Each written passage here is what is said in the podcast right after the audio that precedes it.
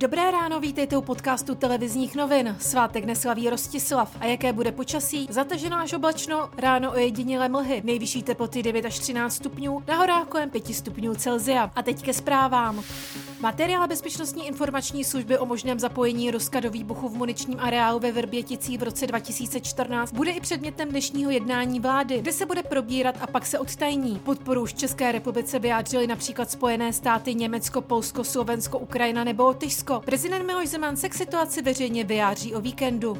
Rusko vyhostí 20 zaměstnanců České ambasády 116 diplomatů. Zemi musí opustit do dnešní půlnoci. Důvodem je sobotní rozhodnutí České republiky vyhostit 18 ruských diplomatů. Pro české pracovníky poletí vojenský speciál, který je dopraví zpátky do vlasti.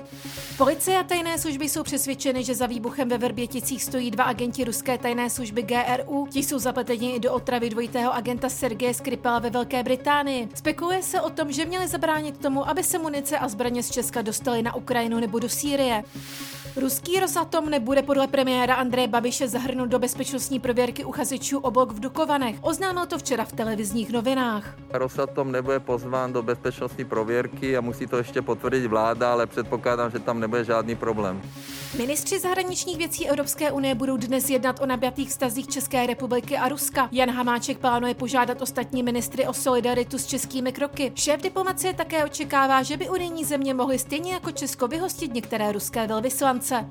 Judista Lukáš Krpálek se raduje z medaile na mistrovství Evropy. V Lisabonu získal bronz, poté co v napínavé koncovce udolal Ora Sasona z Izraele. Více informací a aktuální zprávy najdete na webu TNCZ.